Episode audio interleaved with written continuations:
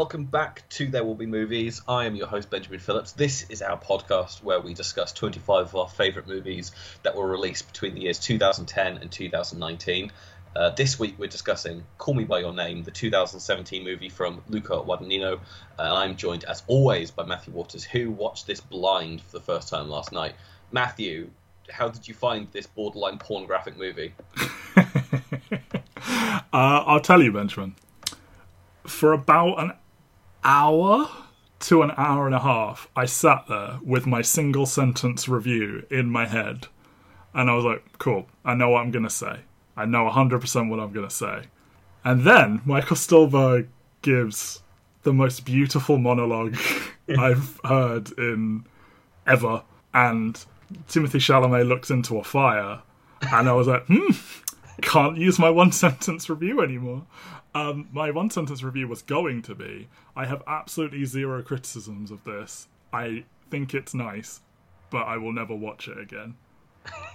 and I was like, that feels like a thing I would say on this podcast. I've had that kind of opinion before. And I was like, hmm, these are two just incredibly beautiful moments. Um, Yeah. And like the last half hour, just in general, it's just an assault of like, look how beautiful. And like, that's not to say that like in that first hour and a half, I wasn't like ever seeing anything I thought was noteworthy. Like it, I think this this movie like has a, a new definition of beautiful at various points, and there are various shots and lines of dialogue. Where I'm like, I like that, but yeah, for me, it went from something that like completely pleasant with no flaws, but just doesn't have that little extra layer for me, to like, huh, I'm going to think about some of these scenes forever. um, so yeah, no, Yeah. I, I liked it. Yeah, Stuhlbarg is a, just a transcendent performance. It's. Is uh, is this is this the most supportive like reaction anyone has ever had in the history of coming out? yes, I mean, it, I mean, I Like it's almost impossibly good and it's fiction so you're allowed to do that. But like, you know, I was just like, "Oh my god, imagine just having a slight worry and then your dad fixes your whole life." You know? it is the most gorgeous monologue in Yeah. a movie that, up to this point, you're you're kind of confused why Stuhlbarg is there. Yeah, I was Like- like, I mean, you're a great actor, and some of these scenes, I'm enjoying you just having like a little grin on your face. But this seems like not a waste of you because I mean, I've seen Doctor Strange, but like, um, I'm just sort of like, I mean, could we not have found some more lines for you? And then I'm like, oh, it's because it makes this hit so much harder when when he does it. Yeah, Yeah, I've I've got my like end of decade where I went through a couple of years and kind of like picked who my supporting actor would be, and it Stuhlbarg and and Dafoe are like the two that I've got on there that are like, yeah, these are two of the best supporting performances of the decade. It's a travesty that they didn't even give him a nomination for this movie. Wow. Um, it's a travesty of a year for nominations and Yeah, I mean Sam Rockwell wins for what is possibly his like worst performance in a movie. Yeah. Uh, I mean Willem Dafoe's wonderful and would have been my pick, and I think he was like second favorite. But yeah, just uh, Stuhlbarg is transcendent in this movie, and that isn't to say anything bad about like Chalamet and Armie Hammer, who are do exactly what they need to do, and Chalamet kind of like proves himself as an actor is that in that final scene, as you say, that Oh the yeah. last half hour of this movie is like from them saying goodbye on the train platform pretty much through to the end of the credits is Yeah. just It, yeah, yeah, no, definitely. Um, I, I would say from when they go away together onwards, I was like, oh, okay, this is special. Um, because you know the Sufjan stick uh, kicks in, and and both of the, the songs contributed. Uh, like I, I literally downloaded Visions of Gideon. I, I downloaded that like as soon as the movie was over, um, and I've I've listened to that in good headphones and stuff. And I'm like, yeah, it's fucking fucks. It sounds like such a simple task. Sit there and look into a fire and and like emote. I mean, I don't want to oversimplify it by saying like look moody because there's so much more going on than that. Like his his his emotions change and you see him go through it, and he's in a different place when he when that scene ends than when it starts. But like, yeah, it sounds easy, but like, what is that? Three straight minutes, something like that. it, it's it, it's like the entire length of the song, and Yeah. it doesn't cut away, and Yeah. it's yeah. But that's that's no mean feat. And like, I obviously I hadn't seen this, so to me, Timothy Chalamet is kind of like I don't know what. Wait, it- Fuckboy Supreme.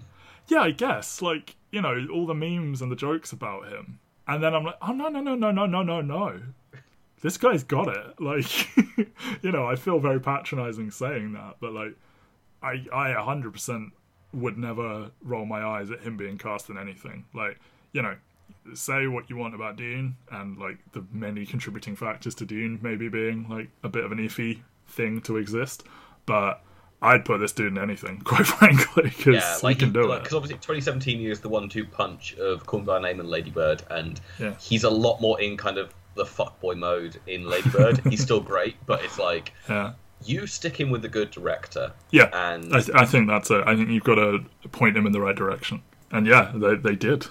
Because I'm like, God, this is this is a lot to put on little Timothy Chalamet to expect me to like, you know. I mean, there are lots of people in it, but this is predominantly a, a two hander. Um, And I was like, and one of them Chalamet, and I was like, oh no no, Chalamet is is great pretty quickly as well, just very charismatic and and multifaceted, and you know, weird without doubt. There are a lot of like physical things he does in this that I'm like, huh, fair enough. the one the one that the one that sticks out to me is the way he sits there with like his t-shirt stuck around the back of his head whilst he's like reading the book. Hmm. I yeah, just loads of weird little, th- and it's like it's good to see something different. But like, you know, when they're like, when they have sex for the first time, and like the way he's kissing him, like the drunkest, like Michael Cera esque, like doesn't know how to kiss, like thing in the world. But it's good. It's you know, it gave it an earnestness and a, and a, and a honesty that I think would have been lacking if it had been a traditional like big passionate holding the face in both hands smooth thing you know Yeah. um, and he also uh, i felt very seen Uh, yeah you know towards the end especially the party um, or like the dinner party where he keeps doing this little half like shuffle around like a little dance like a slide into the room kind of thing i 'cause he's so- do so that all the time and i was like oh oh no I've been seen. Yeah, I. He's certainly got an energy to him. I'll say that. Yeah, he has a. I mean, like Hammer's got energy. Like I mean, the the scene that the, the scene that launched a million gifts is like him dancing at that like party in the middle of the in the middle of the town. If you would like to talk about the energy Armie Hammer has, I can I can begin my ten minute symposia on world's most fuckable man goes to Northern Italy. yeah, goodness. It's it's like a different level of performance because like Armie Hammer's been hot before. Like he's hot in Man from Uncle, Yeah. but like in this movie, it's just like, oh dear lord, ha- what have you unlocked in yourself to just this from the moment he comes into the movie, just dripping in sexual appeal Yeah. for the entire thing. Sass walked into the room like halfway through, and I was like, "Yeah, I'm pretty sure all of them want to fuck him. Both parents, all the girls in the town, literally. Yeah." I was like, "Me." Uh, like, yeah. I'd also like to say, right? Can we just before we go any further, is Armie Hammer a good dancer?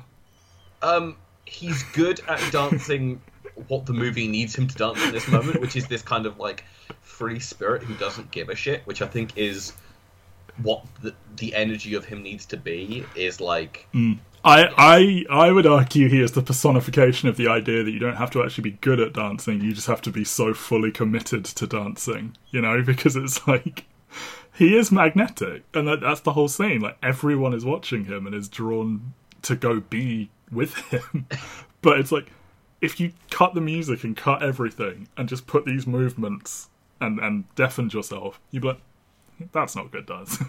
but yeah, no, it's good. Um, what did what do you think of the '80s songs they chose? This, uh, Benjamin. kind of? Benjamin. I was in heaven. Yeah, so good. Love my way and and uh, I love the music. I love the vibe. I've never I've never heard Sufjan like that before either. I was like, isn't he just always just sad with some like gentle guitar? And it's like, yeah, mostly. But then also here's this sort of not quite synthy like fun. I, had a, had a fun time then. Yeah, because a lot of some of the stuff from this is like there's a remix of Futile Devices from his like 2010 album, which is like one of his more Yep. electronic electronic albums. But like, yeah, the soundtrack is so Mhm. cool because it's like as like big mixes of like classical music with Yep. 80s stuff, and then obviously like two brand new contemporary pieces from Sufjan Stevens, who was supposed to narrate the movie. Weird. Like they he was supposed to be Oh, playing, isn't the book told entirely in flashback? it's sort of it is someone kind of like looking back on the past. Right. So he so he would be playing an older Elio, kind of like Yeah, and looking I, back on that summer. I, I think I saw uh, Guadagnino said that he felt doing that sort of takes the tension away a bit and like takes you out of the moment. And I think I agree. Like, I didn't know where where it was going to go. Yeah. I mean, you know, I can make my guesses based on how quote unquote gay movies go. and like, you know, sure enough, he runs off to the nearest woman to overcommit to to run away from his sexuality. But yeah, I, I, I feel telling it as a like, ah, here's a wistful tale from my youth. Yeah, the book is absolutely fantastic. I think Yeah, Ben's book corner. My biggest disappointment is that like I've got the movie cover. I'm like, oh, I I like looking at Armie Hammer's face on the cover, but I'm just a little bit disappointed because I don't like the movie covers for the books. But yeah, the book is Yeah. wonderful. It's it's one of those things where like even though it's definitely more densely written than the movie would imply it to be, Yeah, it's quite a deft read. I think, and as like more explicit, you get more input into some of the early decisions of the movie. Like reading the book, they do make it very explicit that like anytime uh, Oliver touches Elio in like the first thirty minutes of the movie, it's like Elio kind of going like, "What the fuck is this feeling right now?" And it puts a lot more context on like the way that he's acting, which the movie does come around to when it goes like, "It's like I molested you anytime I touched you." yeah, uh, but it very much is this like, oh, Elio's very confused. This a very attractive man is touching him. Well, and- th- this is the thing. Like, this is the eternal kind of debate of mediums and why one is better or worse than the other. And it's like you can you can say in a book what a character is feeling in a way you can't do in a film, but then that can be a double-edged sword because I think spelling out how someone's feeling, unless you're doing it in such a like beautifully phrased way, you're kind of making it less poignant at times. And like the the fire, the half at the end, you couldn't write that to be more beautiful than that is played to look at. yeah, that like, is you just couldn't. Like it's a visual thing. You couldn't Yeah. say. And then Elio looked into the fire for three minutes, thinking about all the For three uninterrupted minutes while a dope ass song played. He looks in the camera at the end. Goodbye. Look, uh, before I will, I just want one more on Armie Hammer. Is it Okay. Lone Ranger's fault he's not the world's biggest star? Probably also like not bat, not getting Batman when he could have gotten Batman. If he gets Probably Batman not. instead of Lone Ranger, is he the world's biggest star? Because he is this just fucking enormous, beautiful man who can act. I mean, like, so Man from Uncle is obviously one of those like it's good actually movies that a lot of people come out with. Well, that's the thing. It's like I no one people dismiss it because it's like oh, it seems like it'll be shit. But like everyone I know who's actually seen it is like no, no, it's actually pretty good. Yeah, like world's world's most fuckable cast, like Cavill, Hammer, Vikander, Debicki. It's like, yeah, Yeah, okay. All right, I'm gonna go watch The Man from Uncle. Um, we're gonna pause for two hours. no, yeah, sorry. I just I I've always thought why isn't this dude a bigger deal? And this really cemented it because this was the last piece. Like I've never thought he's a bad actor, but I was like, he's not just not a bad actor. He's actively a very good actor.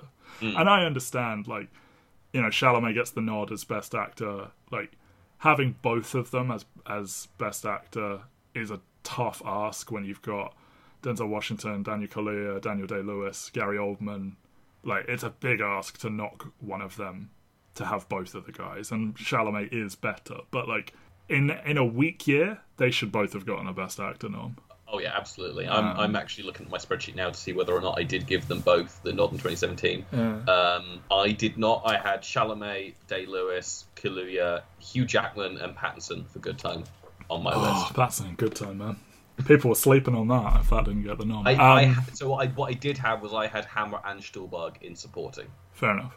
But I would, I just would, I would have a difficult time saying that Hammer is supporting. But anyway, I just, yeah, like I said, um, I think I, think I, I, I watched having this and I was like, this dude can seriously act, so you can now literally put him in any kind of film you want, and he will give you the goods. the only reason I had him in supporting is because he does spend an awful lot of the movie as like a blank slate. Yep. Where you're not hundred percent certain of like what his motives are, or like you're not sure like what he's what he's aim, angling for and stuff like that. And I think that's part of the Yeah. the how good he is in it. But it does say that like so much of that first hour and a half is Chalamet coming to terms with his feelings. Yeah, and Elio is like almost omnipresent. He's not in every scene, but and Hammer often like disappears. So He goes off cycling and goes drinking with the like the local guys mm-hmm. at eleven in the morning. So I think we do have to touch on this before we get into the actual meat of the movie. sure. What do you feel about the age difference between the two of them? See, this is the thing. I heard going into it that it was a dodgy thing, and I was imagining it was like I don't know, like a late thirties, forty year old dude and a, and a teenager or something. The way people were talking about it, and then when I was watching it, I was like, I'd buy they're not that far apart in age. And then I I, re- I read afterwards, it's supposed to be seventeen and twenty four, and I was like, ah, okay, iffy then. I would say anything if you're if one person is under 18 and the other person is over 19 and then even within that you can't just have like 19 and 13 but you know 17 and 19 i'd be okay with i'd maybe stretch to 20 and 17 but yeah 24 and 17 is is not appropriate I think I think my main obviously don't want to condone these relationships because so often they are unhealthy and Yeah.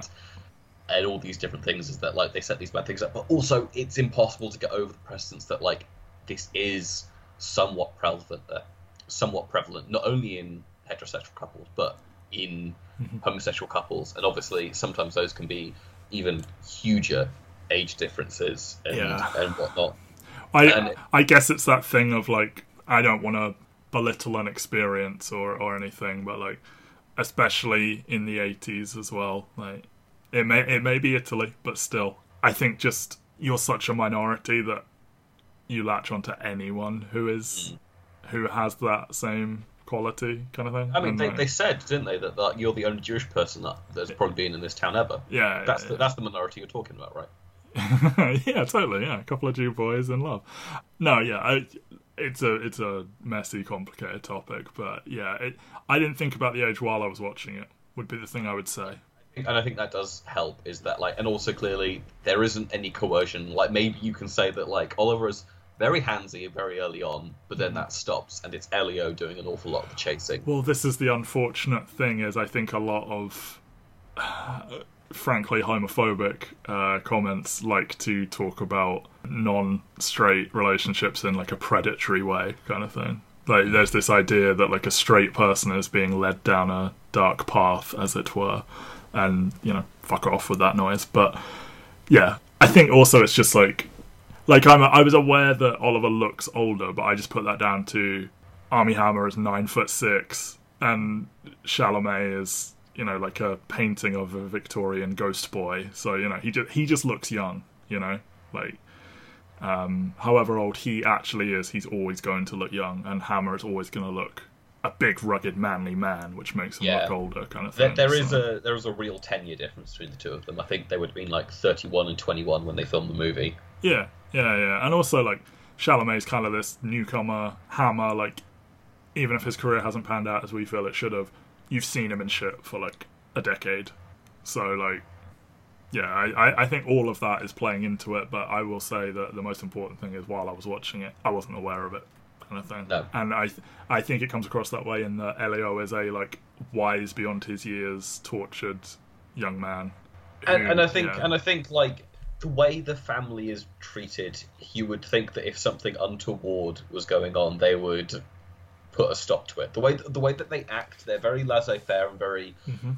open and stuff like that. But it also feels like they're also very much like this is bad, this stops. If they got that kind of inkling, Yeah. which Yeah. But, but Anyway, enough qualifiers and, and like Matt saying he wants to fuck Armie Hammer. Um, I, I, I text many crude things to many friends whilst I watched the movie last night. The most PG of them was, "My God, I want Armie Hammer to give me a foot rub right now." uh, salacious Benjamin, oh, there were worse. of Um, course. but yeah, so this uh, gorgeous, gorgeous movie that I utterly adore. How did it do uh, at the box office when it came out, Matthew? Well, Benjamin, it made forty-one, almost forty-two million dollars worldwide, and in the UK specifically, uh, two million. So you know, not a huge amount, but eh, I, I, Yeah, I, I caught this very late. I remember this was the first year where I changed jobs and we had like a little inter office submission for like your films of the year, Right. and I submitted my list, and I was like, I should probably go see a couple of movies that I wanted to go see, and the two movies I saw in this like avenue where I was working in between New Year's and Christmas Day Yeah. were Florida Project and uh, Call Me by Your Name. Yeah. And I came in afterwards and I was like, fuck, this completely upends the entire list. God damn it, why didn't I see either of these things beforehand? Uh, but yeah, Uh, it's like but- middle of middle of December, snowing outside, and I go see this like achingly beautiful Uh-huh. memory of like summers past in, in Europe. But I would say, you know, 42 million for a movie with no bankable stars from a foreign director set in a foreign country with the subject matter it has, making 10 times its budget is an achievement. In terms of opening weekend, it opened at number 11 in the UK box office. Thor Ragnarok was quite hard to compete with. uh, Jigsaw also debuting. Breathe also debuting. So Call Me By Your Name is the fourth highest debut. We've got the Lego Ninjago movie, Death of Stalin, Blade Runner 2049, Geostorm, My Little Pony, the movie. oh, sad. Uh, Happy Death Day, and Kingsman Golden Circle in its sixth week, all more popular than Call Me By Your Name. But it beat out The Snowman in its third week. Where this did fare better, not as well as it should have, but uh, is the Oscars, in that it won Best Adapted Screenplay. And Which I, which I'd agree with. I know, I feel like this is the kind of. A lot of people were mad that Logan didn't win. and and I'm like, That's just people so desperate for a superhero movie to finally be legit. But like, you can't look me in the eye and tell me the script for Logan is better than the script for Call Me by Your Name. like if we're judging it on percentage where the thing that they're adapting how much better is the script for logan than old man logan the comic book Hmm. potentially there's a higher percentage of like improvement between those two pieces than than with Call Me by Your name Yeah. but Call Me by name is a better movie than logan in, especially in terms of its script and also it gets james ivory a, a very well deserved oscar after years and years and years of working in the industry Yeah. Did come up short in the Best Picture category, though, up against Darkest Hour, Dunkirk, Get Out, Lady Bird, Phantom Thread, The Post, Three Billboards, and the winner, Shape of Water. Guillermo del Toro also wins Best Director. Both of those are wrong, I'm afraid. I know it's subjective, but those are both wrong. But at the end, I think I think the, the the main issue I've got is I was happy when Shape of Water won because the thing that was running all the pre-award stuff was three billboards, and it's like fine, but I look. I don't. I I As the years have gone on, I have seen fewer and fewer of the movies that get nominated for Oscars. I have seen The Shape of Water. I think it's perfectly pleasant. It is not an Oscar-winning film. Like, it's not. It, it it feels like this is one of those years, and you see it for the next couple of years at the Oscars, where there is a split in terms of like what feels like the Oscar winner, and there's some people that are going like, well, obviously Get Out is the movie that defines this year. Some people Yes. are saying it's Through and you end up with this split the vote type situation where Shape of Water, which no one loves, No. but enough people like. Well, yeah, there you go. What's the least offensive pick? Like, um, and also, you know, Guillermo del Toro. Like, I'm sorry, but Jordan Peele directed the shit out of Get Out. I'm stunned that Luca Guadagnino doesn't get a look for director here, but. This again, it's they love it. They love to apologize. Here you go. This film wasn't as good as the one you should have won it for, but have this one yeah, over someone else who should have won it, who can then win it for one they should have won it for. Blah blah. But yeah, it- it's all a mess. It's it's annoying because like I would have obviously Cluey would probably be my overall pick, Mm-hmm. but like Chalamet yep. is really fucking good and he's better than Gary Oldman. Gary Oldman is just, you know, Gary Oldman's here. Give it to him. Like Daniel Day Lewis or Gary Oldman, one of those two was going to win this, like regardless of their work. You know, they often do do good work, but come on. I think they just love a physical transformation, don't they? That is the issue. Is that like it's it's not who's doing the best acting, it's who's doing the, The most, most acting. acting. Leo, please freeze yourself for our amusement. Exactly. Eat, eat that raw meat. Right. The plot of this movie, there is. I already told you, world's most fuckable man goes to northern Italy, Yeah, introduces like, everyone. li- literally, how the movie opens is Armie Hammer gets out of a taxi, says hello to this family he's going to be living with because he is He's a postgraduate student who is basically chosen by Elio's father to come stay with them in their villa in northern Italy for the summer and help him with like cataloging and just summer stuff. Be his research assistant, like, yeah, just general. Spend the summer abroad with a notable academic. Get some college credits, like get some stuff on your CV, like yeah. But really spend all your time like Just wearing the tiniest of little shorts, big open shirts. a, a, a real problem for the editor on this movie as well. If you haven't heard this story, oh, apparently Armie Hammer's testicles would come free an awful lot, and so a decent chunk of time in post in post work was like digitally erasing his balls oh, they couldn't just tell him to wear like less Apparently no one noticed. underwear. No one, no one noticed until Uh, excellent stuff. Um, his apricots on display. um, yeah, I just my note through this first portion is Hammer has such enormous sex appeal. Just a giant, polite, well-read hunk of man meat. yep. Um, debating the etymology of the word apricot while Michael Stuhlbarg just like has a Nick Offerman esque grin on his face, you know, like when Nick Offerman said something that particularly tickles him and he does his little giggle. Yeah, like it's like I've purposely told you something wrong and you've corrected me exactly one hundred percent. This and I like, like, that they're like, "Ah, he does it every year. we know we know what the true meaning of the word apricot is. Uh, and then my second note was everybody wants to fuck him. because I was like, I'm pretty sure the mother fancies him. I'm pretty sure Stuhlbarg fancies him. I, I, I really like this early scenes because Elio's confusion is so palpable throughout all of it because it feels like he's ready like to hate this person. He's like hostile to him and Yeah. judgmental and looks down on him and he's like, oh, later. He's so arrogant. And it's like, okay, dude.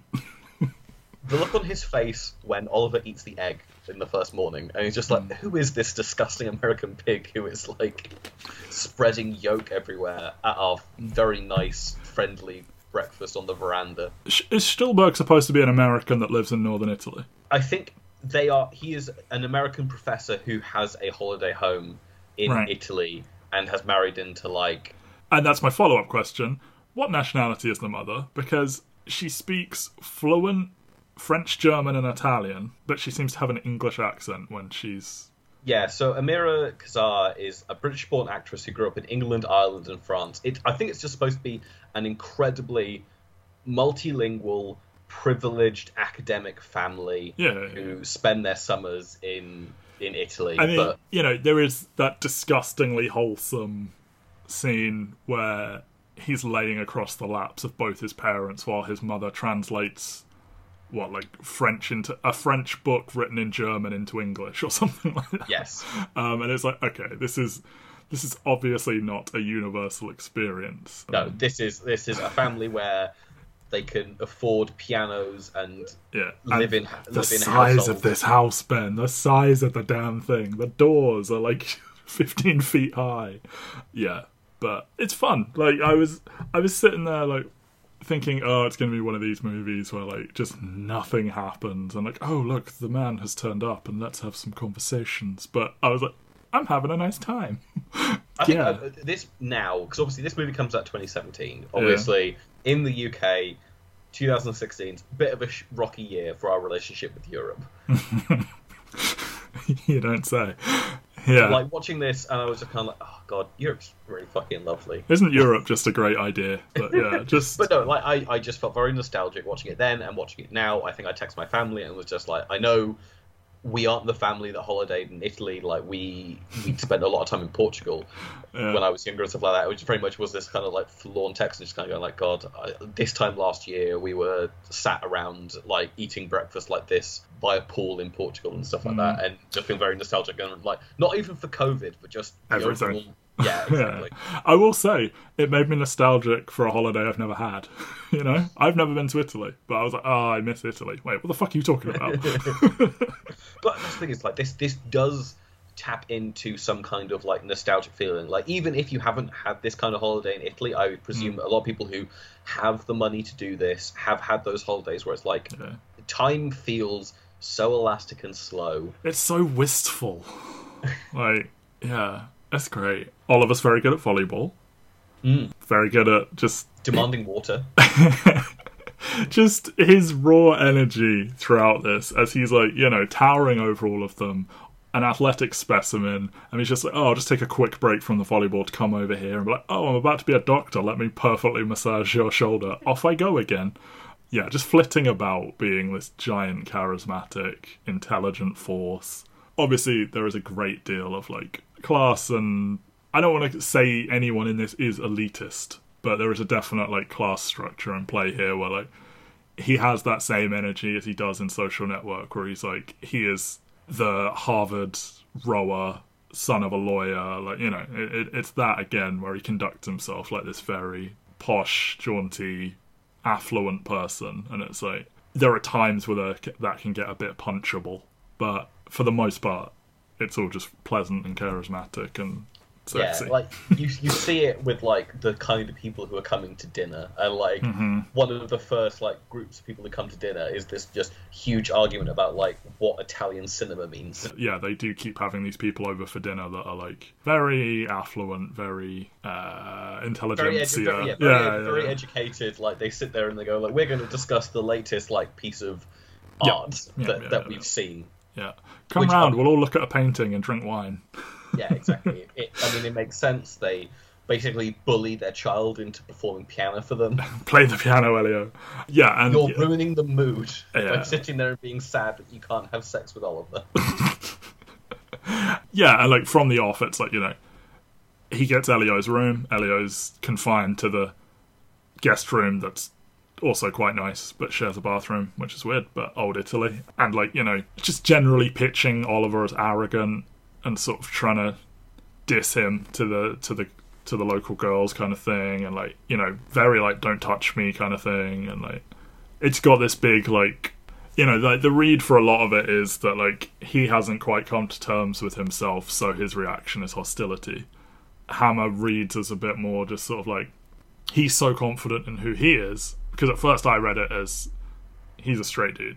And like he will later say, "I tried to make it obvious, but I kept touching you," kind of thing. So I was like, "Okay, he's he he already knew." Because when they actually kiss, he he is very like, "We haven't done anything more than that. That's good," kind of thing. Like, we haven't done anything more sinful. And I was like, "Okay, you're a closeted straight dude," kind of thing.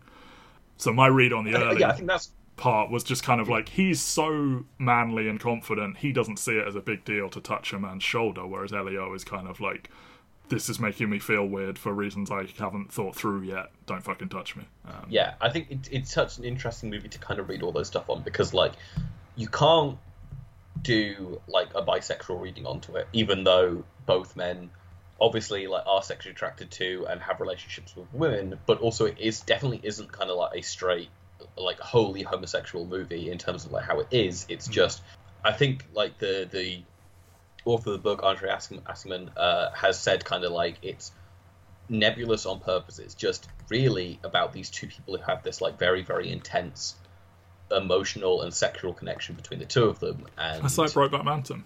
Yes, like you know, Heath is so fucking straight in that movie, and yet they're so tender together, and it's the same. It's arguably more so here. There's a lot more like caressing and like there is emotion and like uh, I think they both think the other is like a beautiful artist kind of thing, and they're just sort of like, I think you're brilliant kind of thing. Yeah, Whereas I, Brokeback is much more just sort of like, I don't know what it is, but I sure want to fuck you.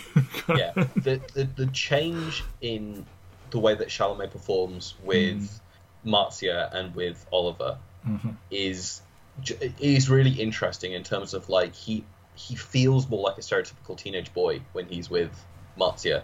Yeah, yeah, yeah, yeah, yeah. And he's like, "Oh, let's go skinny dipping," and like, yeah, sort of trying his luck a little bit.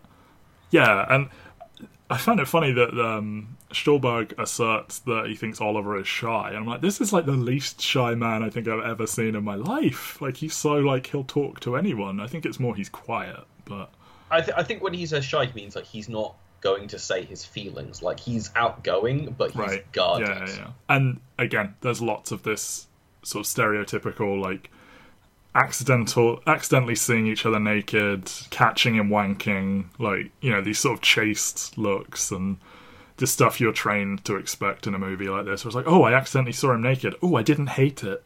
Like, but it becomes so much more than that. But mm. that that stuff is all there in this early portion.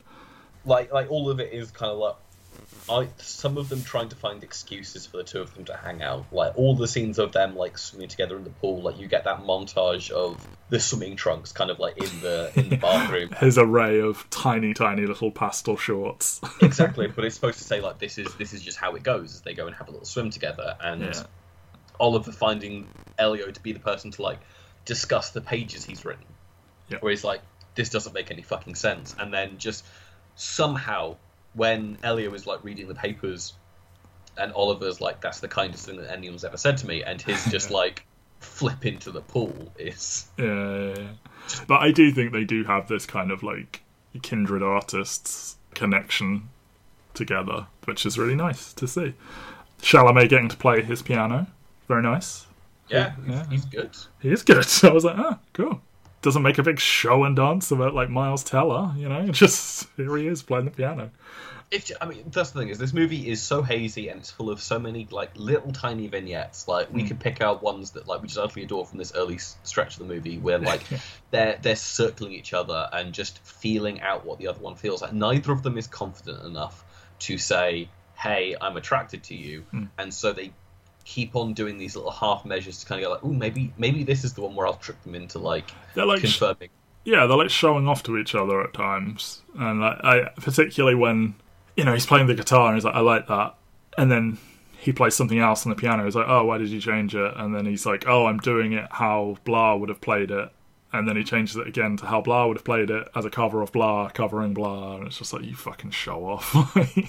like the way that Oliver leaves the room after that because he's like, "Oh fuck you!" Like I asked, you Yeah, to play, yeah, yeah. I asked you to play a thing and you didn't play the thing, and then Elio realizing he's pissed Oliver off Yeah. starts playing it the way that Oliver wants it to be played, and Oliver's just like, "Yeah, okay." I'll Well, that's the I'll thing. We, we catch this glimpse of Elio's like journaling, and like he, I didn't actually manage to catch all of what he'd written, but it was just sort of like I was harsh is one that you see quite well framed, and then there's something about don't like me or doesn't like me, and you know th- this is a kid that is just crippled by his own overthinking, you know, and like you get the idea that every little social interaction he has, he goes and he goes away and he like introspects about it and, and like just It's such teenage girl energy to so much of this stuff, and that isn't to say that teenage boys don't do this, but Yeah. like the way all of it's framed is like in this such like he's got his book and he's writing the things, and the scene where he's like writing the note over and over again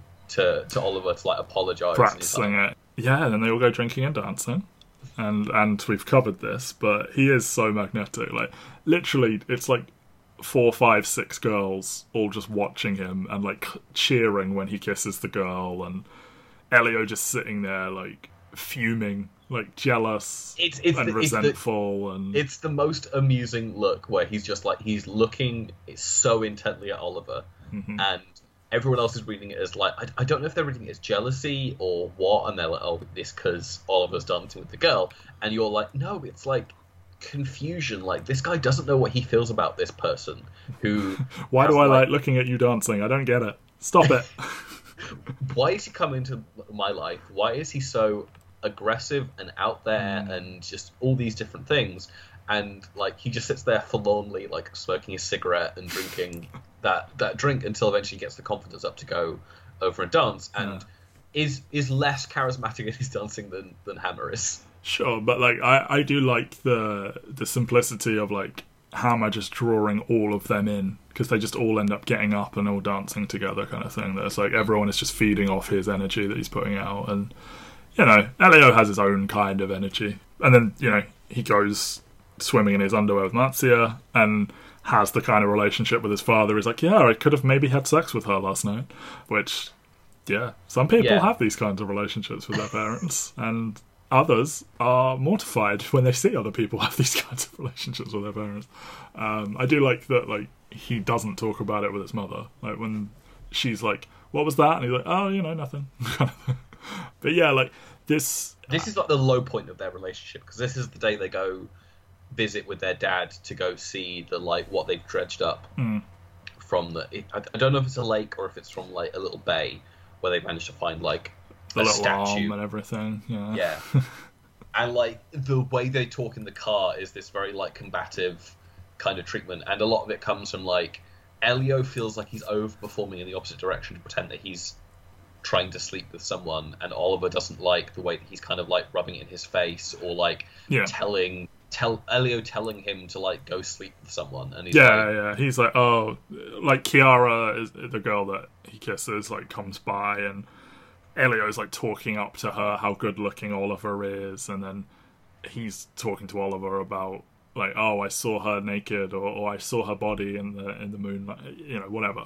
And he's like trying to force it, and you know, also being very like, oh, you my father will want you to sit in the back with me and someone else to sit up front or whatever and it's very clearly he wants to sit with him in the back seat but like you know he says that very thing of like don't play at being a good host like don't disingenuously try and hitch me up with someone and like you know when he later says that thing about oh i was trying to make it obvious from the start the reading does very much become like hey i think i know what's going on here don't try and bullshit me kind of thing yeah. And then we get this like the a lot. I do adore a lot of the scenes of just the way that they frame art in this movie. Like I'm a big sucker for movies like like we've discussed it with Arrival, where like the idea of like scientific discovery. But I'm here for the way they discuss the evolution of language and the way they discuss uh, the the art and like this is what the Catholic Church did, where they make things less gay, where they're like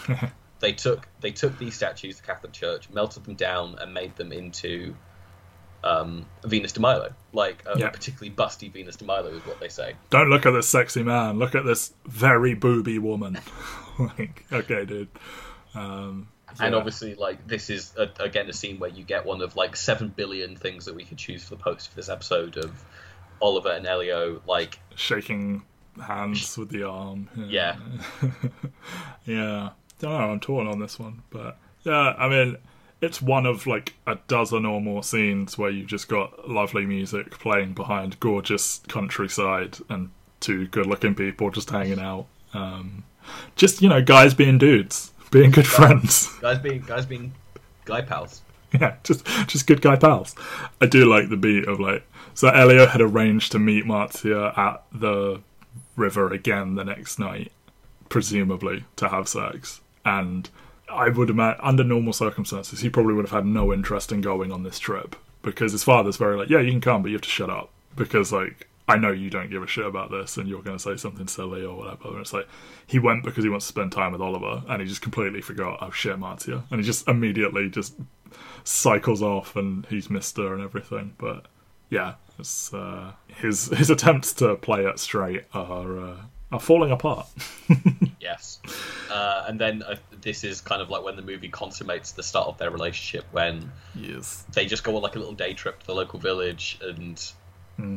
Elio's like, hey, let's come with me to this secret place that I know, which is like a little spring that comes down from the mountain. The water's utterly freezing, and they just like relax in the sun. And Elio's just like, this is perfect and wonderful. Yeah, yeah.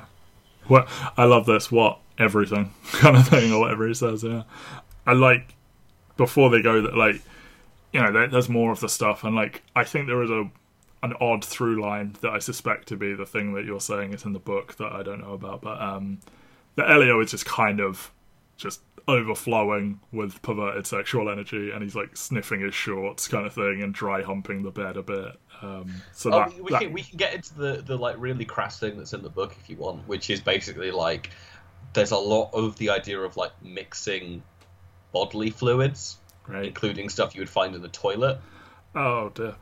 and like there's a scene where like I can't remember who if it's Elliot or Oliver just starts massaging the other one's stomach and saying like I can't wait for like us to be combined in the toilet bowl and it's like okay this is Yeah, weird you've gone too far there. but what I do like is. Sorry, that's going to take a moment to recover from. Um, no, there's this. it took, took a moment to remember when I read the book I'm sure. There's this beautiful scene. They go to the town to pick up his pages or whatever, and the war monument, and they both make the long way around it. And the whole way around, Elio is like practicing what his reply is to his question. He's sort of like, you know, he's like, "Is there anything you don't know? I know nothing. Of the thing. You know, I think you know what I don't. You know, he's like talking about I don't have life experience or whatever, and he's like, why? Basically, saying like I'm I am still a virgin. Yeah, yeah, yeah, yeah, yeah, exactly. Like you know, I, he's very well read, but he knows not the ways of the flesh. Um, and he's like, you know, why did you tell me that? And they walk different ways around this big monument, and he's like, I can't remember what he's even saying, but when he goes back to the other side, he's like, "You're the only person I could tell," or something like that. And just we talk about this a lot, I think, across all of our podcasts. The sense of geography being Mm. important, and this feels so much. I mean, it is a real location, but it's captured so well on film that like I know exactly where Oliver is. You know, even while I can't see him, I know what's happening here. I know they're both walking the long way around this big circular thing, and they will meet on the other side. And I anticipate it, and then they do meet, and he says something different to what he was practicing, and it's just, I, I love that. Like that's that's just a great little thirty second scenelet. That Yeah, and Yeah. and you add into it this like the sense of history. Like this is the Mm. kind of thing you don't find everywhere. Like yeah, Europe Oliver- be old. yeah, Oliver coming over to this thing and then going like, ah, yes, a monument to World War Two, and Elliot's like, no, it's World War One. That Yes, Obviously. America. There's more than one World War, um, and like you know, I've never heard of it. Oh, it's one of the worst battles of all of World War One, and, and the amount of people who died and just this statue and like you you can't quite see the monument until the camera pans up to Yeah. this person on top of the hill. I don't just everything about it is framed in this just like, really interesting way where you're still focusing on Elio, but it's still giving you the sense of history of of this town, even if like not much time is spent there, and so much of this movie is centered on this just little villa Yeah. just outside it. But and then Oliver, for the first time, kind of addresses what Elio has started to come to terms with. Uh, you know, are you saying what I think you're saying? And we can't speak about these kinds of things. And there is a subtext of like, we can't be caught or we can't be seen together. I don't know enough about the politics of northern Italy in the 80s to know if this is, you know, the in, the complete ins and outs of this. But it is very like, I'll do whatever you want behind closed doors, but like nobody can see us, not even strangers, kind of thing. So they go to that private spot, and the not kiss leading to the actual, you know, when he steps right in front of them, kind of thing, yeah, and has all this like a day to kiss me energy, and then they do end up kissing. Um, like even even just the like point where Oliver just starts to like touch Elio's lips when they're Mhm. like lying on the floor and stuff like that, just building up to this. I wrote he fingers his mouth. But, you know, you say it how you want to say it, and I'll say it how I want to say it. I mean, we're gonna get into some like hot finger action. Coming off the handmaiden as well. Yeah, but Um, like, just like this is this is the start of it, but also I do like that the movie kind of leaves it a little bit unclear, like why Oliver is pulling back. Yeah, he's very like, I know myself. We haven't done anything to be ashamed of, and that's a good thing. And like, Elio fully just puts his hand on his cock, and then he's just like, no. And it's like, you know, I'll kiss you. I'll acknowledge that level of attraction. But if we have sex, it's real, kind of thing. Yeah, Um, like because you, get the scene earlier on where he's like, I think the implication is similar to the scene earlier on with the egg, where he's like, I can't have a second egg because then I'll have a third and then a fourth, right, and right, right, right, right, right. I am I am so insatiable that if you give me access to this thing, then I'll fuck your goddamn brains out. yeah, exactly. uh, yeah, some good sound bites from this one that could be isolated. Uh, yeah, and then Elio massively overcompensates. Um, yeah, Elio goes so fucking straight hmm for like the next like 20 minutes of the movie hmm all while like it feels like it's less like it isn't to say that he's an attractive Marzia because obviously like he is able to have sex with her he is able to like have an orgasm and all these different things but it just feels like something has been unlocked in him by Oliver Mhm. that basically just makes him this like big mass of horny yeah, that's the thing. Is like we have no evidence that he's just the horniest teenager in the world before Oliver arrives. Because once he does, we see him sniffing his shorts and fucking a peach and all sorts of other things. And we don't, you know, maybe he was like this before, but as we can only go with what is presented on the screen, and the implication is Oliver arrives and he has a sexual awakening yes and the rest of it is like this is what is expected of me to crack on to the local girl that I've spent all this time with. And like, you know, physical things feel good. you know? So like, you know, I don't think it says anything about his sexuality if he enjoys the act of having sex with Marzia. but you know, she she makes all these not so subtle comments about like people who read a lot are very secretive and they, they have a big secret and and yeah it's like okay. She, but she also knows exactly what's going on. Like she might not know that he isn't straight. it's never said but she fully gives him the i support you you know when when she sees him crying at the end Yeah, she, like she realizes that like this is something to do with Oliver, Yeah. and like even even in this first conversation when like they're going on those dates where they're going to end up sleeping together later on the day, and she's like, "I know you're going to hurt me. Like Yeah. there is just something inside me that tells me that you are going to hurt me for whatever reason. I Yeah, don't and there- what and there's- is. there's all these little comments about Oliver and, and like you know everyone looking at him and asking where he is and saying he's attractive and and yeah I, I, I think basically no one in this movie is stupid like yeah. Uh, I do like the this is the kind of thing where I'm like am I just being overly wanky for making these comments? But the music seems to change with Elio's mood where like Mm. the first half hour 45 minutes it's all just very jolly and upbeat. And then you hit this stretch where it gets a little bit sharper on the ear because he's become a lot more confused. Or well he's he's confused at the start I would say. But like when he's going in this other direction and he thinks that he thinks that Oliver hates him a bit and, and stuff like that the music gets a little bit less pleasant to listen to and then when you hit the point of uh, there is a point later on where the music kind of just vanishes where it's almost like it's clarity but it's frozen in time It, and it's then like it that get- stretch, that yeah. stretch when like, they they have sex for the first time Yes. to them leaving for each other, and you get it's just Sufjan Stevens coming in. Yeah, yeah, and then it becomes this just beautiful, this dreamy little getaway. But before the stretch before that, it's just silent, and I I read that very as like Elio is like sort of paralyzed. He's like caught in this moment of like because he then does have that realization of you're gonna go at some point. But yeah, that, that's just something I noticed that like the music was getting a little bit like abrasive to the ear at this point, and it coincided with him, you know, banging Marzia and, and like writing Oliver the letter and stuff. Yeah, and Yeah. like finding finding this secret room that seems like it's like a little storeroom where he can like sleep with Marzia in the house without bothering anyone. Yeah, in this giant fucking house. And I like the first time they have sex. It's like bad and painful and funny and shit. And that's the thing I appreciate is an awful lot of sex scenes in movies. It's like, we Obviously- both we both came simultaneously in 32 seconds. yeah, exactly. Like it's the worst thing that you see, and it's like we didn't do anything else. I just put my penis inside you, and I came because that's how sex works.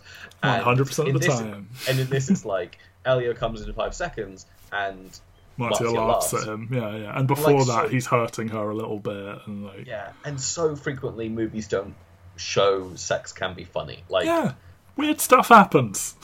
Noises happen. Weird, your body's in strange positions. Stuff gets funny. Yeah, and like I, I don't, know, it's just it's just nice and refreshing to see Yeah. a movie about teenagers doing consensual things with other teenagers, where like it shows what Yeah. sex can be like, messy and, and, funny. and And, we're also trained to think that laughing in sex me is a sign that it's bad and she judges him and she will never have sex with him again instead of just like this was a funny moment it doesn't change anything between us kind of thing Yeah, you know exactly. where it's it's like a it's like a mutual laughter as opposed to like her going you're so terrible But I do like that it kind of a great juxtaposition between the two the scenes that they have together and the scenes that Oliver and Elio have together, where like it becomes there's like more foreplay, there's more sensualness to to the way these other sex scenes go.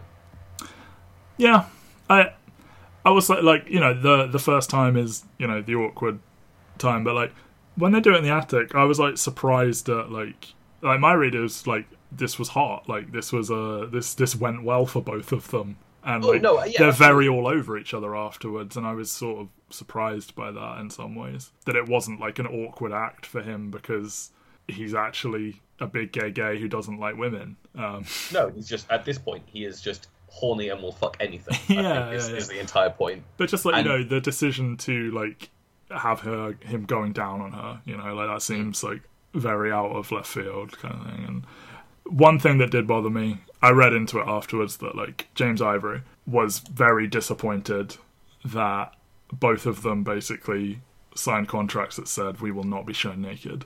And he, I think he said that's very American of you or whatever Yeah. and we talked about it in Brokeback. This big, this movie that is famous for its explicit gay sex or whatever. The more explicit sex scenes between a man and a woman. Yes, and you see her topless, and it's sort of like, what was the need for this? Like, if you're not going to show, and I'm not saying you have to show nudity, you have to show explicit sexual acts. It's just kind of like, why is this necessary and this isn't, kind of thing. Yeah, the the most you get is like obviously a lot of like blowjob acting, and you have the scene where Oliver wipes some cum off his chest and stuff Yeah, like that. and like you know, they they go there with the noises that you often don't hear in movies. Like blowjobs are completely silent in movies and stuff like that. Um, and they they do go there. It's just kind of like, and you know, maybe this is a kind of European comfort towards boobs that like Western, you know, America and the UK are much more like oh tits, and like it, it's not as big of a thing in Europe. So maybe they didn't consider Marzia's toplessness to be Well, I- it's one same, of those. but- It's one of those interesting things because obviously an awful lot of the creative team on this movie are gay. Because obviously James Merchant, famously Hmm. homosexual. Uh, Luca Guadagnino is also gay, so you get like that's cool. L- LGBT people like actually in the creative positions on this movie, but you have hired two nominally straight actors. Yeah. Um, obviously, Andrew Ham- uh, Armie Hammer is a big old kinky bastard based on his Twitter likes. Oh yeah. Um, oh yeah, You stalking Armie Hammer's Twitter, Ben? no, everyone got. Uh, apparently, he liked a lot of links with um, with chains and stuff like that in Oh, okay. fairly recently. So I mean, look, when you're a very large man, and there's just so much physicality there, like you know, yeah, the Kratos effect. But Um, I, I think the, the interesting thing is, I, and I think something that Hollywood and uh, movies in general need to come out of is like, even though we've got queer people directing queer stories, an awful lot of the stuff that is commissioned is done in a way that makes it more appealing to straight audiences. Like, Mhm. at the end of the day, Ellie and Oliver are very um, traditionally attractive people. And it isn't to say that Armie Hammer isn't massively, massively hot, but this isn't as queer as they could make this movie. This it's still cis, straight white people playing these roles and stuff like that. Yeah, I mean, and Armie Hammer is. I mean, having you here to confirm this is helpful, but like, there's this phenomenon where like Ryan Gosling and Ryan Reynolds and people like this, there's this saying that like straight men find them more attractive than women and, and gay men do, kind of thing. Where it's like, you know, what an Armie Hammer is potentially playing into that realm where it's like straight men are confusing I think this is what women find attractive, therefore I think I think they're attractive kind of thing. As opposed to genuine attraction. But no, I you know, he is actually sexy as fuck. But yeah, I mean to that point, like he is a very like conventionally attractive Adonis like man. So yeah, I could see that like playing to a straight audience a bit. yeah, I think I think that's the thing is a lot of people who I've had conversations with about this movie are uh, nominally straight girls and stuff like that who like again like they're allowed to love this movie and love this movie wholeheartedly, Mhm. but there is like you do see pushback from the LGBT community for this kind of thing. Like I've seen gay men be like, "This isn't accurate. This isn't like a true re- reflection of like that," and I can't speak to their experiences. I found this movie kind of like heartbreaking, crushing, and, and lovely and stuff like that. But there are def- there is definitely a pushback, maybe from a more uh, what what that it's more- like too perfect, too uh, yeah, I think everyone's like, too attractive. it kind of shaves off some of like the messiness that can come with these kind of things Right. and it, and again it's written in such a way that it, it still tracks to kind of like we're only allowed to make these kind of tragedies when it comes to to gay people right, in right, a right, lot of right, ways right, right. like where they can't end up together at the end of the movie like handmaiden is a Yeah. genuine breath of fresh air in that they are to end, end up together at the end of the movie Right, and I, I was I said that right at the start that like the stereotype that of course he runs back to the nearest woman and overcommits to make sure that he doesn't end up with a gay dude. Like, yeah, yeah, I can I can see that. Like- that, it, like- that it has to be this fleeting, tragic thing. Like, yeah, like we're not at a point like obviously like stuff like Love Simon exists, and Love Simon isn't like a, a great movie, but it's kind of more in the realm of what we should be getting, which is like we should be making movies about gay relationships that don't have to be dramas. They can be comedies. They can be Yeah. incidental things that go on between the two of them. Like, Well, yeah. why do we not have more gay rom coms? Why do we not have more Hmm. movies in which the main character is just incidentally gay rather I than I have always said that that like it, we will never be there until we have a gay action star, and it's not like and look how many gay jokes we shoved in. Look, he's gay, gay, gay, gay, gay, gay. If it's just incidentally he's gay and it's an action movie or whatever, like Yeah. and we I I don't see us getting there. Like I just think Hollywood is so incredibly homophobic and and yeah, but Yeah, it, Yeah. it's a shame in that like just all of these things. Like, I love a lot of these movies. I love God's Own Country. I love Call Me by Your Name. I love The Handmaiden. I love Portrait of a Lady on Fire. But they all fit into a very like they're all dramas. They're all very heightened and Yep. all these different things. And it's just a shame that this is the pigeonhole that yeah. like, like queer cinema has to exist in. Yeah, Where and, and we talked about one of the biggest queer films ever in Brokeback Mountain, and how's that end? Mm. One of them's fucking beaten to death, like potentially. We for mm-hmm. being gay, like we we don't see it, but yeah, like that has to have the tragic ending where one of them is without the other. Yeah, There- there's there's like an impetus for like movies about queer relationships have to be epic or Yeah, tragedies or or whatnot. And yeah, it's- and that help that doesn't help with normalizing things. You know, when it when it has to be an almost mythic thing that could never really happen. You know, it's like, come on, just yeah, uh, yeah, like this this movie kind of like the the haziness of the summer where it's like this life changing event that happened this one summer between turning 17 to 18. Like it helps the movie, but also hurts it a little bit because it's like Yeah, or it's like it almost didn't count. It almost wasn't real. Like, yeah, yeah, yeah, yeah. I Yeah, ta- that- I, I take that point.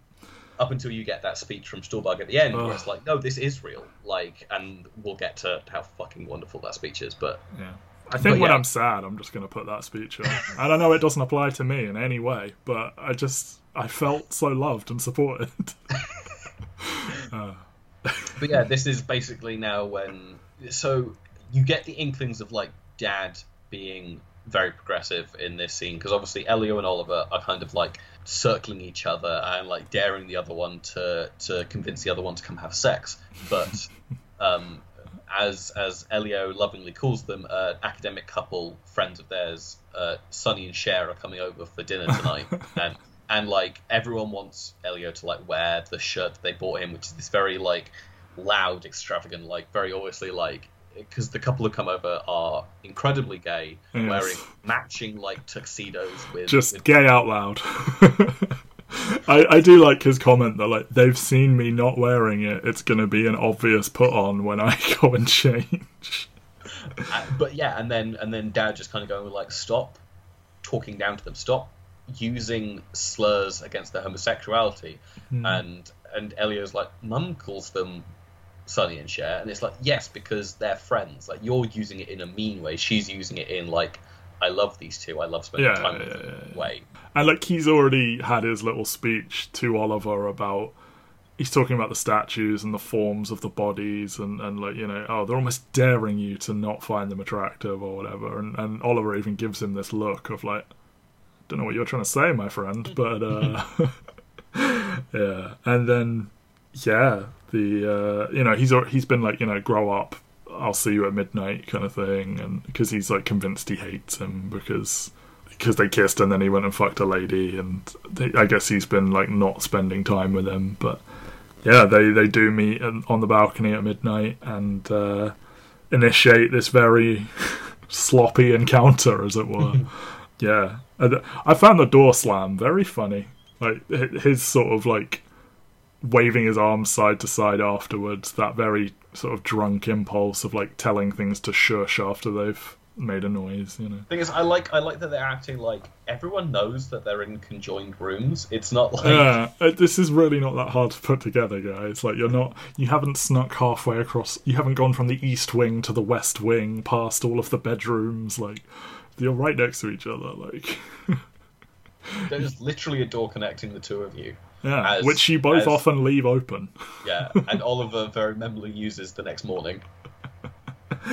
Ah, yes. They bang, and this is like literally about like twenty minutes. uh, It's not twenty minutes, but like a long time of just like having sex, having a break, going to have a cigarette, like talking about their feelings and stuff like that. And Was a little bit annoyed by the classic cutaway to the window kind of thing, but yeah, and then the reason for the name of the film slash book. This whole "call me by your name, I'll call you by ni- mine," and they do have this little exchange of saying each other's names and stuff, and like it, it feels like something so.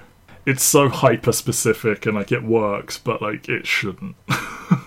Yeah, no, that's the thing. That's the beauty of it. It like an awful lot of the book and the movie is kind of this idea of like two becoming one, these two inseparable things conjoining together, and like this is part of it where it's like I want you to inhabit me so fully that you have my name and I have your name, right. and, And then his gross sex acts thing. yes, you know? sex acts. yeah, it's, it's it's more about that kind of thing. Like I want to be inseparable from you, Right. in a lot of ways, and it, it's a very gorgeous thing. But like, it as you say, like th- in in any other movie, this could come up and being like, oh, I don't I don't get this. Like I I Yeah. watched um, or I read the Old Guard the comic book a little while ago, Right. and there's a speech in that about like a gay couple, which is like very overwritten, but like very it reads very well on the page. But then you come to watch it in the movie, and you're like, oh god, this it feels clunky Yeah. when spoken aloud. Like this thing that I could read in my own head with my cadence, like there is a weirdness to it.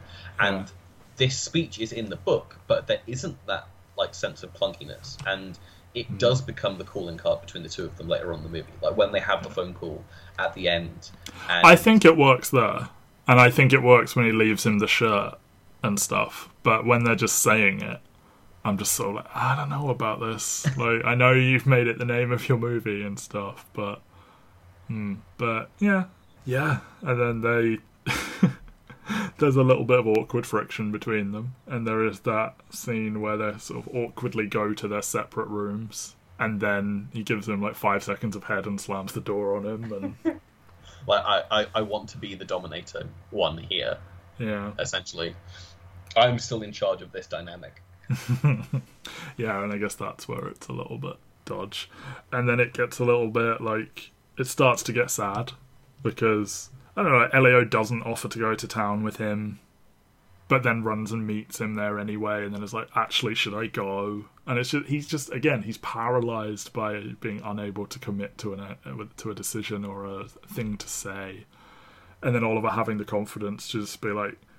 I'm so glad we slept together, and like, of course you don't realize that and stuff like that. Like, but then also being like they have to sneak off in order to kiss or anything. You know, it's like you're willing to just say that, knowing anyone could overhear you, but then you're not willing to do anything physical in front of anyone. It's just it's an odd little dynamic there. But, yeah, it is like them trying to keep it secret because they don't want anyone to judge them, but being unable to stay away from each other. Like Yeah. Oliver being the only person that notices that Elio gets the nosebleed and like him into the house and stuff like that, and then just the foot rub that happens, which, whilst painful, is still unbearably erotic. I forgot there's that little line about we are we are Jews of, of discretion or something like that. yeah. I don't know, just this this thing where they're both very all over each other but also both seem to want to hide it and is it for each other's benefit? Is it that sort of second guessing each other and like, oh, I assume he wants to keep it a secret, so I'll tell him it's we'll keep it a secret. I, I don't know, but Yeah, he, and then he and fucks then a peach about it. he fucks a peach about it. Elio is so confused that he starts fingering the peach's butthole. I was like, I mean, there's subtle and then there's this. Like, yeah. We are only two movies into our Peach trilogy. So there is Um, one more memorable Peach to come up before the end of this miniseries. Excellent. He, I know, I mean, I know he ruins the peach anyway, but like, before he fully ruins the peach, he has ruined that peach. Like, it's deflated, it is all over his bed. He's like- got to get the stone out because he doesn't want to scratch his dick on the peach stone. Of course. Of course. Uh, I think my favourite bit of movie trivia I've ever read is that uh, Chalamet and Guadagnino both expressed doubt that it would be a thing you could do, and then both separately tried it and reported back, yeah, let's put it in the movie. I just like the idea of Chalamet being like, nah, there's no way you could wank with a peach, right? No, no, no, no, no, no, no. All right, I'll see you tomorrow, and then both being like, did, did you try it? Yes, oh my god. Uh, just somewhere, Hollywood megastar Timothée Chalamet wanking with a peach for real for movie research. You know, Tim, why have you got 12 peaches on as a tax deductible? oh, amazing. Um, my notes here read "fucks it!" exclamation mark comes in it exclamation mark. Oliver threatening to eat it? Question mark? Question mark? Question mark? That's the thing is like it, it's the tensest I've been in a movie in forever. Because I was like, I can't remember if he eats the peach or not. Does he eat the fucking peach? No, I like I like that he's like, "What did you do?" He's like, he knows. He's got that big hardcore like, look, I was a seventeen-year-old once. I it hasn't come out yet, but I've seen American Pie. I know what you're up to. I also like that he does it and then falls asleep with it just on the side. You know, that thing isn't getting any less disgusting while he's having a nap. Like, Just in this hot, musty room full of dust. yeah. Oh god, I didn't even think about that part. And then that like hilariously disgusting thing is just completely dissolved by him just weeping and saying, "I don't want you to go." Um, Yeah, and it, it's this mix of like he doesn't know if he's like a pervert or broken or what it is about him. Yeah. Like- and it, it really is just you're just a horny seventeen-year-old who's had something unlocked in them. yeah, you you are sincerely horny for the first time. Like you've you've gotten a taste of what is for you, as it Yeah, were. rather than rather than indiscriminately horny. You Yeah, have yeah, yeah. Thing to like aim the horn at. Yeah, you're not just humping the furniture. You are like, oh god, now I know for sure what I like. I'm I'm humping the furniture, but imagining a particular face. Exactly, and I, I found a part of a fruit that is unmistakably not like a vagina. so yeah, But yeah, like, and and it's it's fun. Like, there's a lot of little bits that I really appreciate. Like, I love, and this is skipping back a little bit, but like, the day when Oliver sends in the note saying like, "Come meet me at midnight," and just the amount of shots of him looking at his watch and just how time. And this movie is so in a very different way to Boyhood, where Boyhood is like rushing through 13 years, rushing in quotation marks. this movie is like it. The first stretch of this movie is this long lackadaisical summer, and then when they finally consummate their relationship, it's like, yeah, it's over. it's the dead of summer. Yeah, yeah, the last days. Yeah. I, I'm, I've been meaning to say this actually. You last week were like, oh, there's a there's a fear that this could go like Boyhood, and you'll hate it, and the way you hate Boyhood, night and day for me. Like I don't. These have nothing in common from my perspective, but you love them both, so. I do love them both. Yeah. I, th- I mean, I think they are, but love them both for different reasons. I think they're both doing different things, but I both think I mean, I, think- take the point that both of them don't really have a plot as much as they're just sort of like look at people feeling things. But I like the characters and the writing and everything about this in a way that I'm like, I mean, I guess these people are fine in Boyhood. But we're not here to relitigate Boyhood. we are not. With that is that has been done. it's a long episode. Everyone Hopefully judges me. as long. Uh, yeah, and now now we get the stage where like I, you seem to have fully fallen for the movie where they go away on the holiday together because like Oliver's got to go do something in another town in Bergamo, and so Yeah, Elio's, it's- Elio's parents are like, "You two seem to be spending so much time together. this is this is great. Just take." Wouldn't that be nice for them? Darling, darling, wouldn't that be nice for them? Y- yes, yes, shut up. they can go fuck. it's fine. And just before they go, like, you know, Marzia is basically like, what the fuck, why you ghost me? Very subtle thing. He doesn't speak French to her for a bit there. Like, I think he almost exclusively speaks French to her in the rest of the movie. And Yeah. there's just that brief moment where he seems to, like, I don't know if it's just that it, it might be a subconscious thing, be trying to put up a minor barrier between them, but he he does start to again, but like for a couple of sentences he doesn't speak French to her. I do like that he's obviously fluent in French. She doesn't speak good English, the actress, and she just hung out on set talking French with him, and it's like that's nice for her, probably, you know. Yeah, I, I- what I, I do appreciate how European everything about this is, where like everyone dips in and out of multiple different languages. Yeah, like she's speaking Italian to like the old housekeeper or whatever, and then the two of them speak French to each other, and then there'll be English as the common language to the the old gay dudes. Yeah, and like she's a Parisian girl living in northern Italy. Like, yeah, it's just like how what a lovely hodgepodge Europe is, you know. Mm. That we should not exit, but never mind. Were we ever really in it? We're just sort of from the outside going Yeah, like, yeah. "Uh, and, uh." yeah, and then you get this like very lovely where Ellie and Oliver just spend like three days together in each other's company in this like little tiny hotel room. Yeah, let's have a very nice time. They wrestle, they dance. I love that get they. Mystery of Love playing when they go up a little hillside. Yeah, oh, beautiful. It's the trailer. The trailer is just this song, and then the "Call Me by Your Name" monologue, and just lots of them in the in the countryside, and it's all just beautiful. I love them stumbling across a guy listening to "Love My Way" in, in his car, like "Yes, you," and then they dance together, and she's So this- telling him a story, and he's like, "What'd she say?" yeah. So this is this is a little bit different to in the book where like they do spend this three days oh, away. oh, they go but, to like, Rome, don't they? Yeah, but Yeah. instead of instead of like stumbling across this car and like "Love My Way" being reprised, I imagine "Love My Way" the most expensive song to get for this movie, and so they're like, we, we should use it again. Well, yeah. Like- I mean, if the psychedelic furs have said yes, you say cool twice then. Uh, Um, but it's also yeah. a hell of a song. So. It is a hell of a song. Um, she she hitchhiked from Italy to London to watch them play. So, Ah, okay. but no, in the book they um, don't stumble across people in a car. They stumble across this like dinner, and you get this like big long extended scene where Oliver and Elio are like just hanging out with this like massive massive group of people who are just eating and getting drunk and. Mm.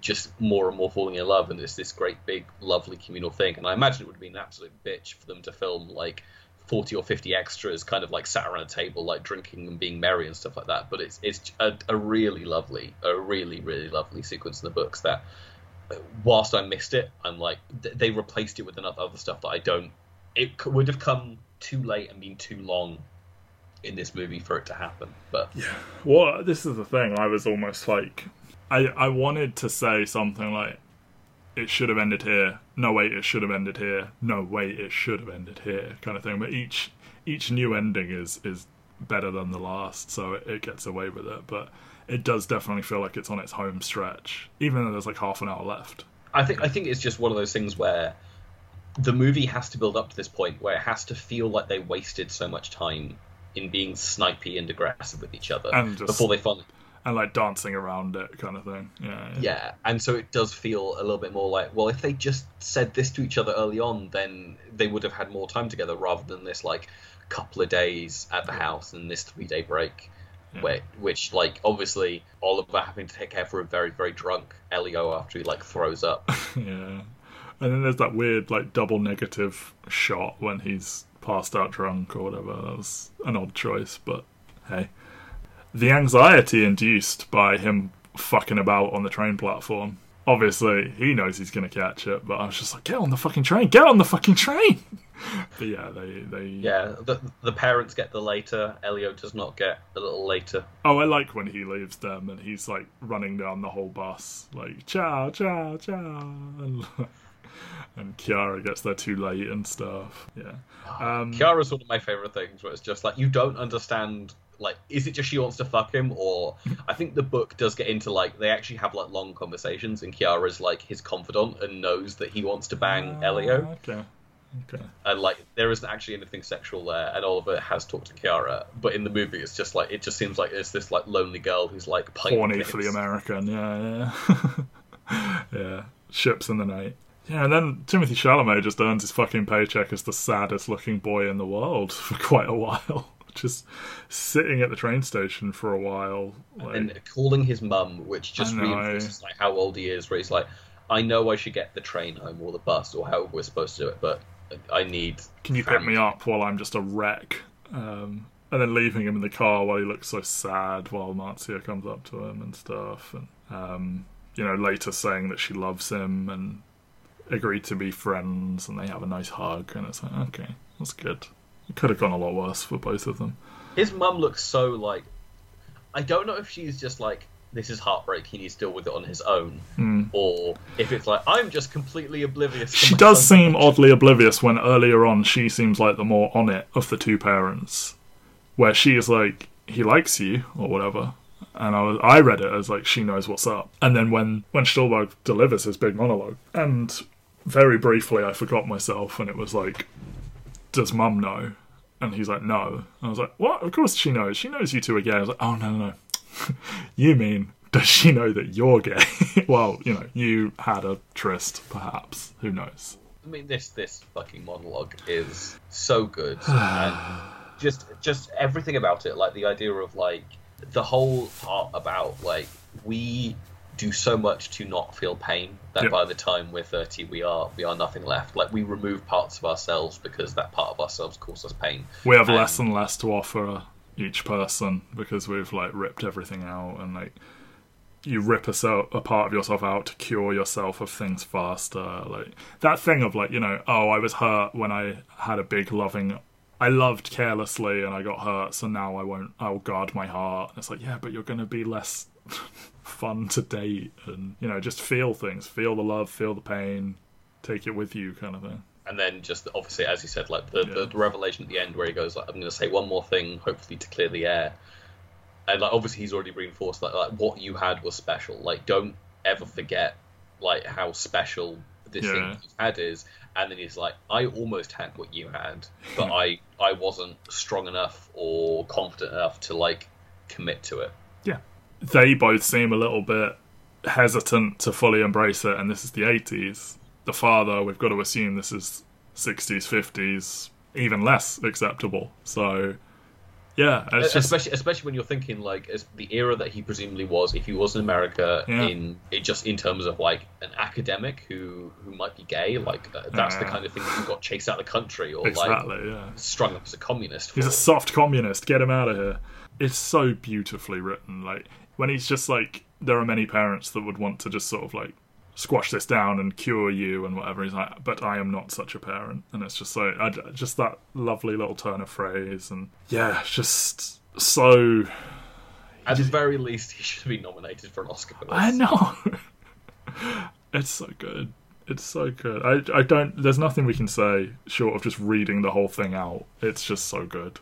Go pull it up on YouTube, everyone. yeah and then we get the the like the little postscript to the movie where we cut ahead six months they've obviously gone to school and done stuff but they're they're now back in Italy for for Hanukkah and Elio was wearing like the weirdest like I was like, stuff is Chalamet in an actual beret? Has he fully just reached his final form? No. Yes! and his weird, like, poofy shirt. and then like forlornly walk around the house and then you get this phone call from Oliver and he's so excited to start this phone call and then Oliver's just like I've got some news and Leo's like oh what you getting married and Oliver's just like Yep. uh, yep in the spring Yeah. Oh, God. And that, like, the parents come on for a second and they're like, oh, we're picking the new you. And, it's a she and then they, know. hear, they hear the news that he's getting married and they're immediately like they're gonna want to talk about this this is not for us to do we'll congratulate him because we know that there presumably wasn't a long-term future with our son and we're happy for him because we like this person like we spent yeah. the summer with him and he's a very nice lovely man who both of us want to bang but it's obviously something that our son has to process here and like they just have this like closure conversation in a lot of ways Yeah.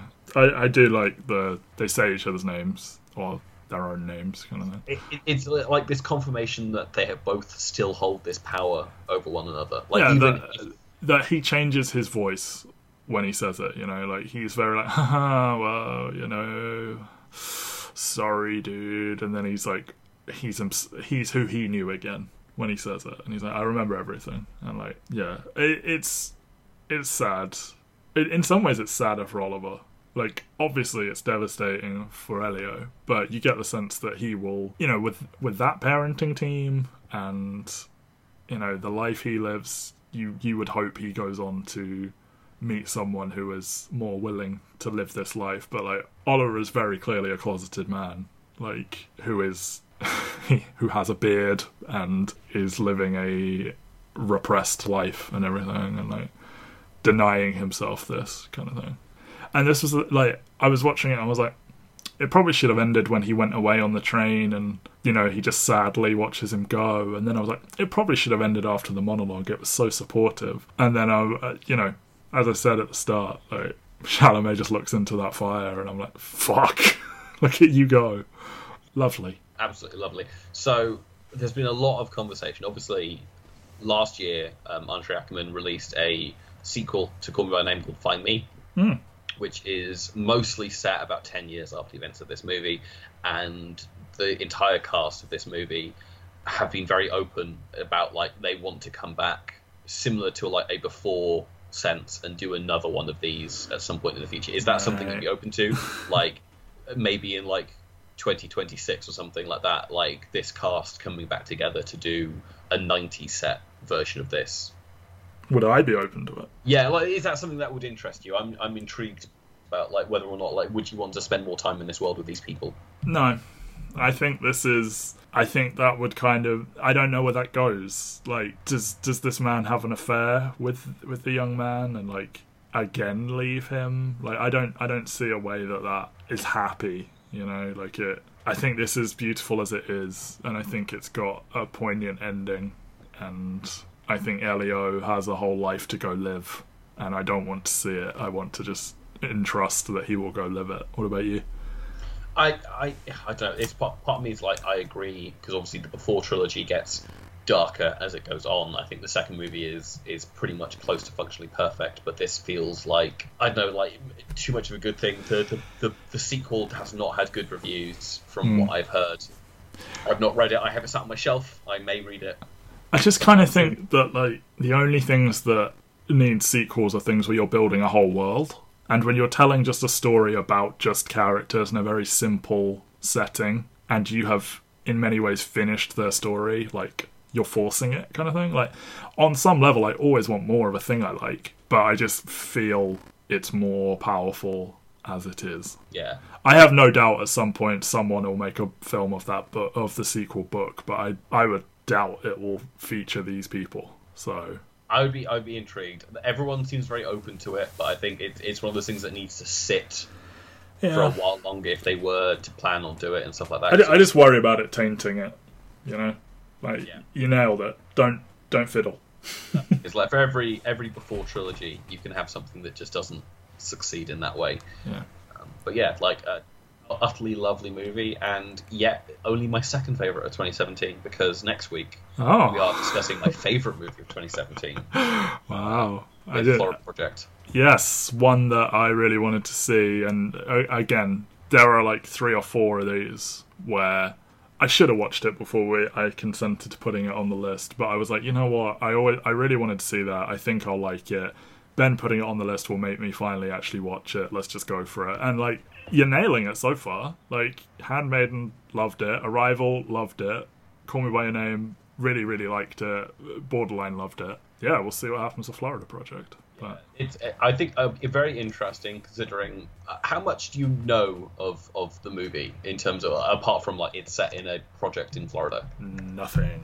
Uh, it's going to be a very interesting one. I think, especially the roots of this podcast, what this movie says about some of the roots of our podcast, I think will be quite interesting to discuss. But that will be for next week. Uh, the other, the other fun part is uh, it's short. It's Well, not a long yes. I see that right now. 111 minutes. I'm down. Cool. Well, I look forward to that. So I guess all that leaves is us for the sign off, which means Matthew, will there be movies? No, there will just be a fleeting summer where like the movie will begin to start, the tra- the trailers will all hit, and then just as you're enjoying it, I have to go back to America and marry a woman. I don't Bye, know. everyone. Something about fucking a peach. I don't know. Bye. Bye.